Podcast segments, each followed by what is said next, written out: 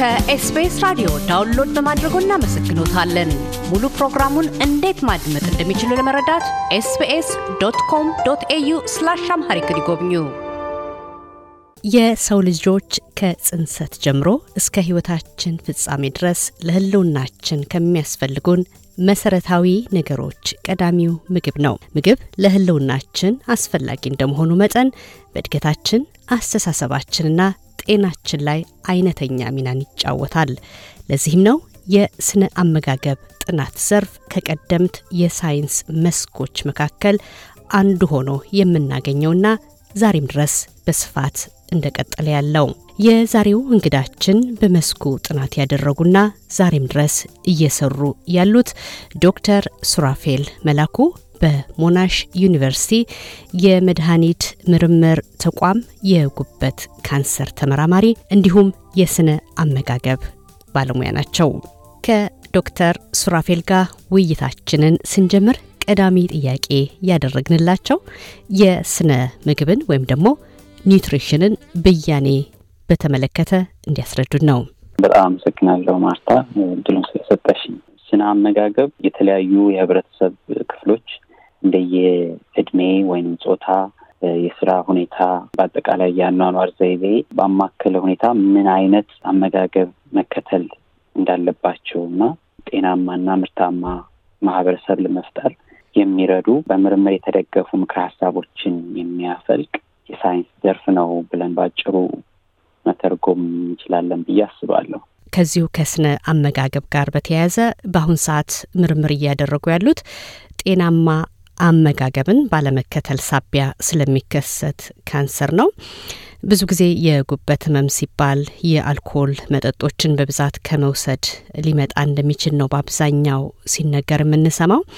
በአንጻሩ ደግሞ አሁን እርስዎ እያጠኑት ያለው ከምግብ ጋር በተያያዘ የሚመጣውን ነውና እስቲ ከምግብ ጋር በተያያዘ የሚመጣውን የካንሰር አይነትና እንዴትስ መከላከል እንደምንችል ቢገልጹልን።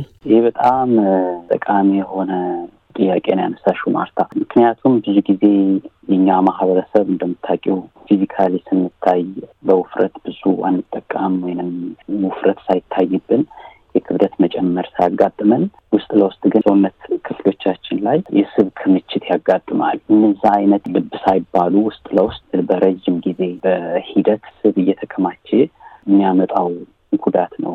አንዱ የጉበት ነው። ጉበት ላይ ስብ ይከማቻል።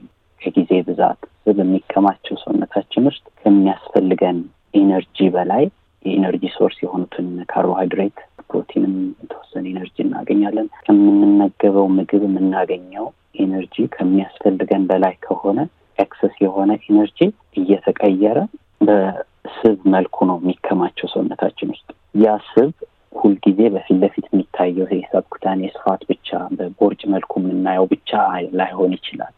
ኦርጋኖቻችንም ውስጥ ልብ፣ ጉበት እነዚህ ሁሉ በደም ስር ውስጥ የደም ቧንቧዎቻችንም ሁሉ የሚያጠቡ የሚዘጋ እንደዚህ አይነት ሁሉ ስብ አይነቶች አሉና አንደኛው እንዳልኩሽ ጉበት ነው። ጉበት በጣም ብዙ ጠቃሚ የሆነ በምግብ መፈጨትና አጠቃላይ process ኡን አልፎ absorb ተደርጎ ጥቅም ላይ እስከሚውል ድረስ ባለው ሂደት ውስጥ በጣም ትልቅ አገልግሎት ጥቅም ያለው ሰውነታችን አካል ነው እና በዛ ሂደት ውስጥ excess የሆነው fat እየተከማቸ ከሚያስከትሉ በሽታዎች አንዱ ይህንን alcoholic fatty liver disease የሚባል በአልኮሆል normally ብዙ ጊዜ በማብዛት ምክንያት የሚከሰት የጉበት በሽታ አለ።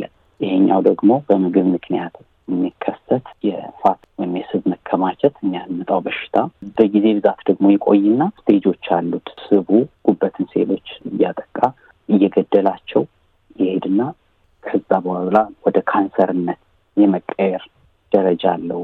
ይሄ ስብ መከማቸት ነው ሴሎቹን እየገደለ ወደ ካንሰርነት የሚቀየረው እና እዛ area ላይ ነው የ laboratory animals አይጥ የላቦራቶሪ አይጥ በመጠቀም ሌሎችን መድኃኒቶችን በመጠቀም mechanism ኡን ይሄ fatty liver disease በምን አይነት መድኃኒት ማዳን እንደሚቻል ምን ምን step ኦች እንዳሉት mechanism ኡ ምን ምን እንደሆነ ከ molecular level ድረስ ያለው mechanism በማጥናት ምን አይነት መድኃኒት ሊያድነው እንደሚችል የሚደረግ ምርምር ውስጥ ነው አሁን እየሰራን ያለ ነው። ቀደም ሲል እንደገለጹት በረጅም ጊዜ ውስጥ የሚከማቸው የ protein ና የ carbohydrate መጠን ወደ ስብነት ተቀይሮ ከዛም ወደ ካንሰር ደረጃ ሊደርስ የሚችለው ብለዋልና በእነዚህ ረጅም ጊዜያቶች ውስጥ በሕክምና ምርመራ ቀድሞ ሊታይ ይችላል ወይ? ካንሰር የሚባለው ደረጃ ላይ ሳይደርስ የሚታከምበት አማራጭ አለ ወይ?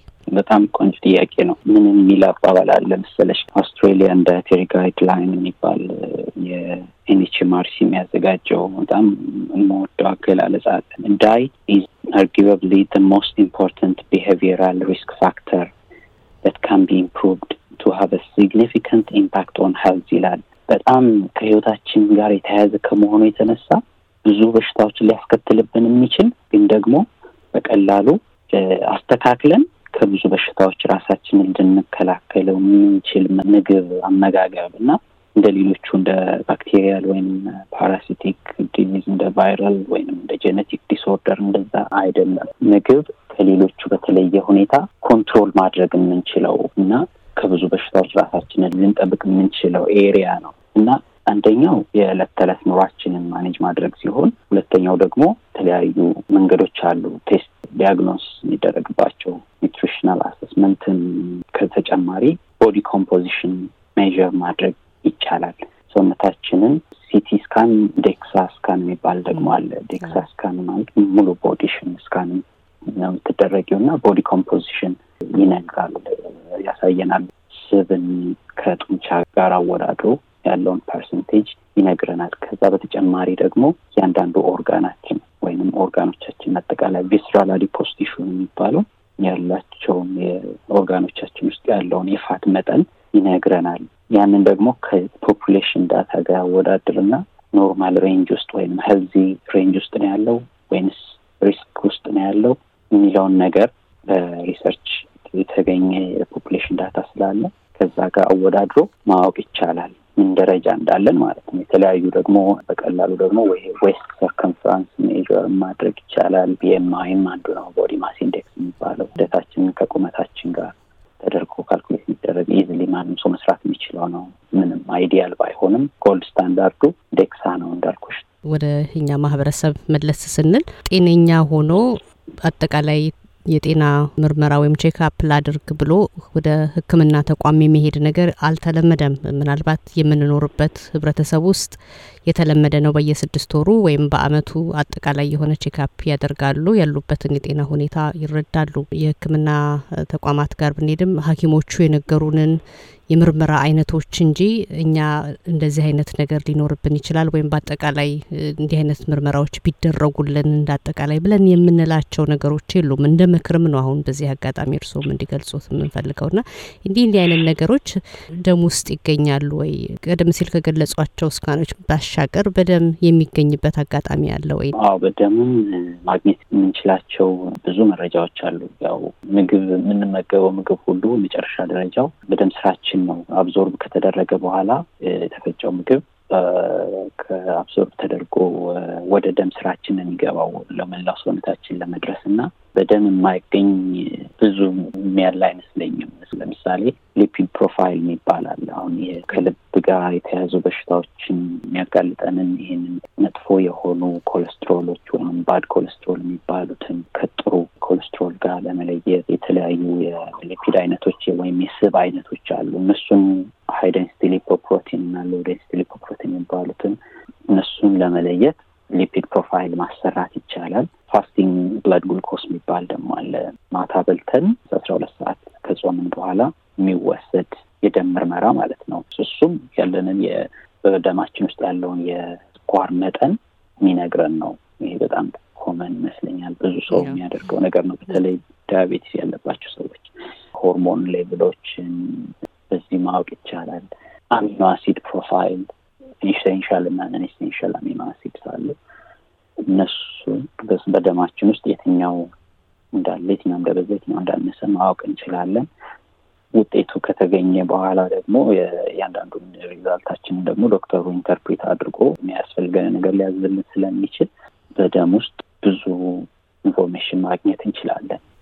አድማጮቻችን ከዶክተር ሱራፌል መላኩ በሞናሽ ዩኒቨርሲቲ የመድኃኒት ምርምር ተቋም የጉበት ካንሰር ተመራማሪና እንዲሁም የስነ ምግብ ባለሙያ ጋር የነበረን ቆይታ አልተጠናቀቀም። ቀሪውን በሁለተኛ ክፍል ፕሮግራማችን ይዘን እንቀርባለን። ጠብቁን። እያደመጡ የነበረው የ SBS አማርኛ ፕሮግራምን ነበር። የፕሮግራሙን ቀጥታ ስርጭት ሰኞና አርብ ምሽቶች ያድምጡ። እንዲሁም ድረገጻችንን በመጎብኘት on demand እና በ SBS mobile app ማድመጥ ይችላሉ። ድረገጻችንን SBS dot com dot au አምሃሪክን ይጎብኙ።